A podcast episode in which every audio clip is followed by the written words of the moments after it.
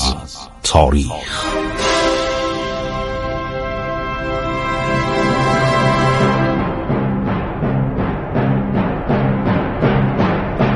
کاری از گروه جوان و اندیشه رادیو جوان.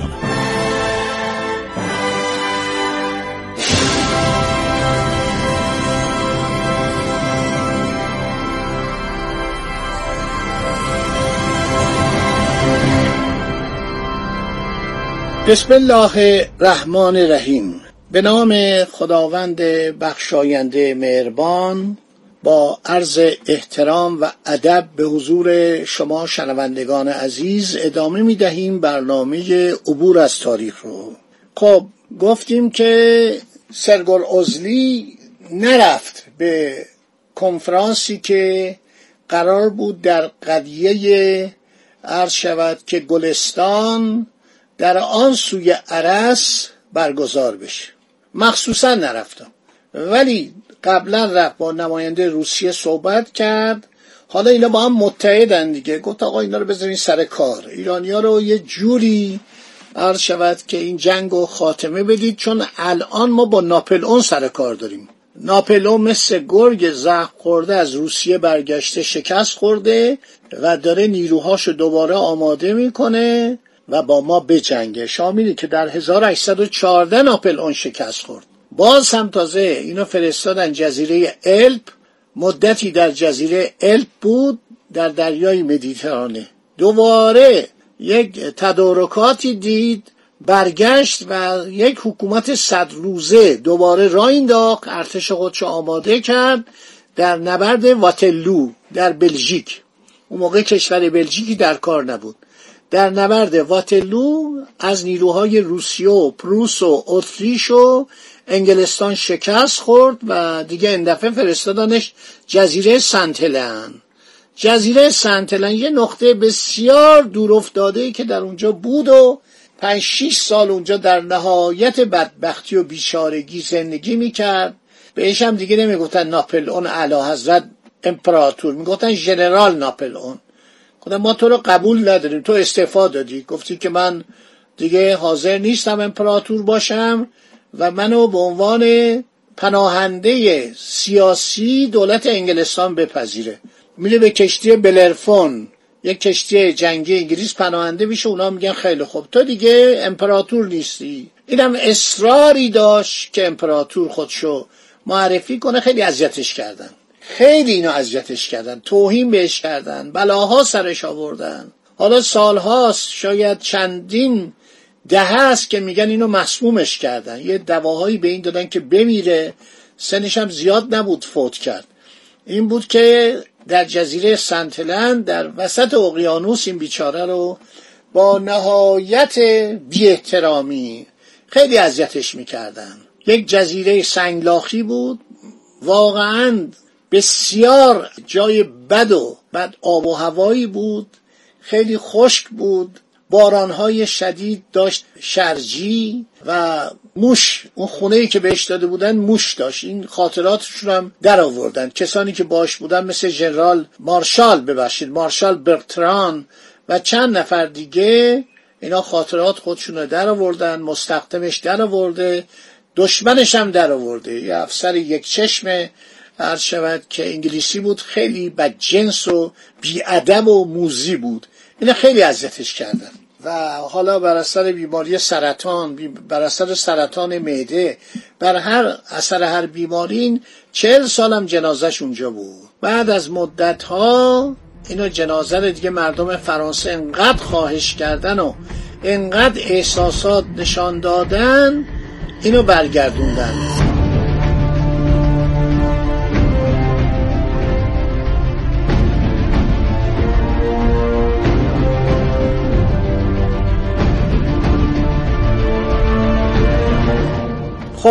بریم سر ماهده گلستان. این ماهده ای که آثارش تا امروز هم مونده.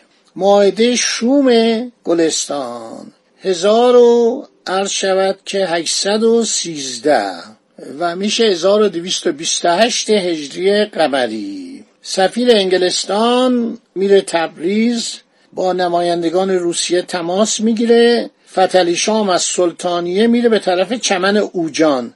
در صد کیلومتری تبریز و در 24 بهمن به اوجان می‌رسه. سفیر انگلستان فردای ورود خودش به تبریز به کاسلره. کاسلره وزیر خارجه انگلستان بود. نوشت با تهدید قطع پرداخت کمک مالی کمک مالی چقدر بود؟ سالی دیویس هزار تومن. بالاخره موفق شدم اجازه پادشاه را تحصیل کنم که نمایندگان دولت روس بدون دخالت میرزا بزرگ و اطرافیانش من خودم مذاکره کنم با روسا چون میرزا بزرگ قائم مقام آدم وطن پرستی بود. آدم باهوشی بود. میرزا ایسایی می‌خواست خودش بره و کارو به نفع دولت روسیه متحد خودشون حذف کنه. به وزیر خارجه نوشته ما توفیق یافتیم به رفیق و متحد خود روسیه حتی از این ناحیه دور کمک کنیم. میگه ما کاری کردیم که متارکه جنگ میان دولتین ایران و روسیه برای مدتی یک سال به مرحله قطعی برسانم. روسا می‌تونن از سپاهیان قفقاز بر ضد دشمن مشترک یعنی چی؟ یعنی فرانسه استفاده کنن. در جواب نامه ژنرال دوریچوف سفیر انگلستان دکتر کمبیل که پزشک بوده بعدم میشه پزشک پادشاهان ایران. با نامه ای به اردوگاه روسیه فرستاد. هر شود که تر سازشی رو من پیشنهاد می‌کنم سرگور ازلی به دوریچوف می‌نویسه که با نظرات دولت روسیه مطابقت می‌کنه. اینا همش داشتن وقت اندازی می‌کردن. هر شود که متارکه پنجاه روز جنگ برای شروع مذاکرات. مذاکرات میان دو دولت آغاز میشه. بسیارم کند بوده. به وسیله مکاتبه از راه دور.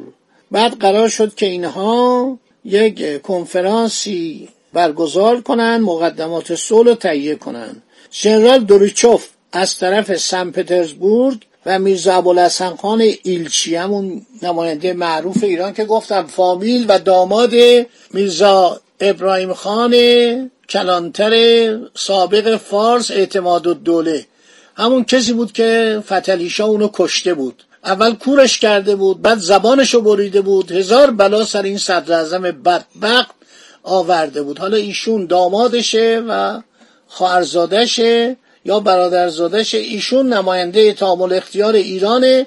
با روسا بشینه صحبت کنه.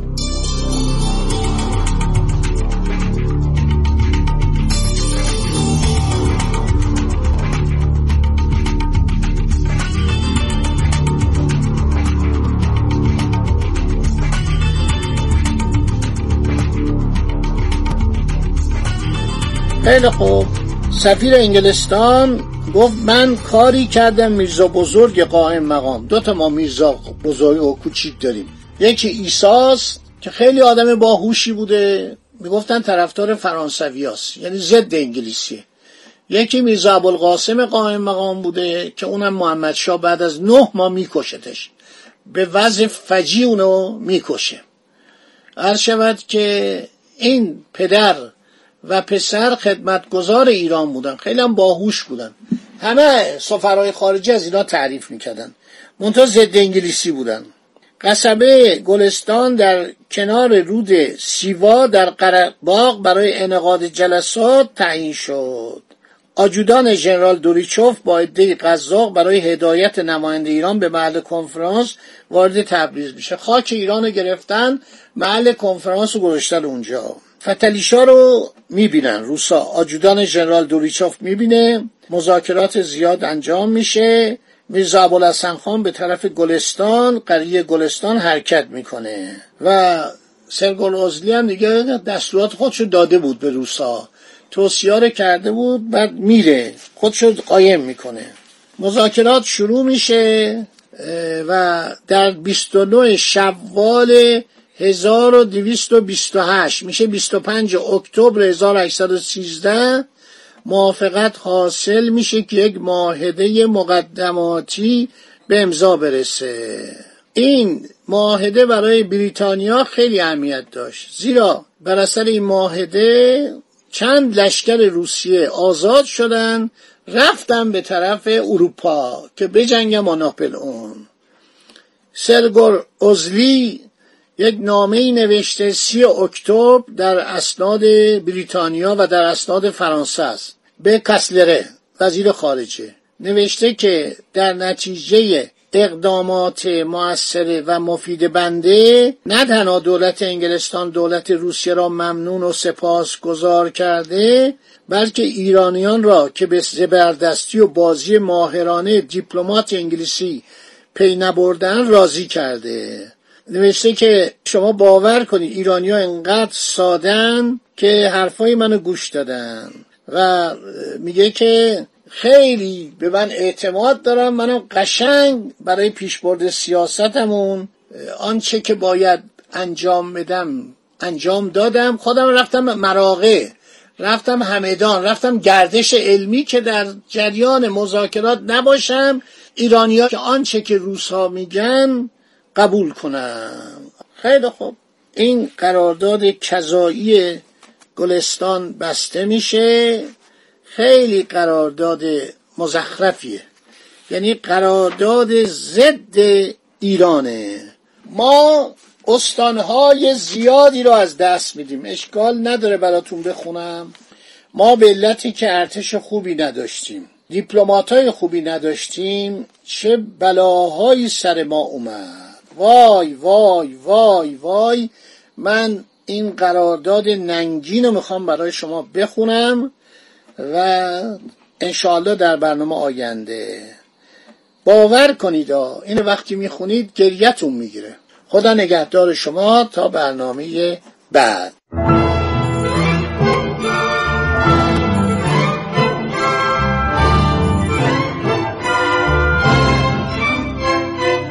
عبور از تاریخ.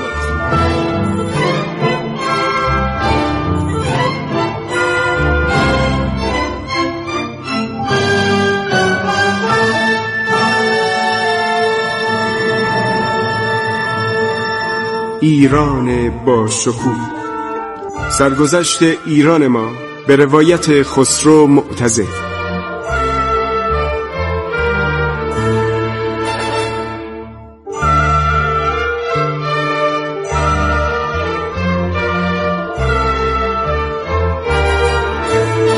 از تاریخ با رادیو جوان.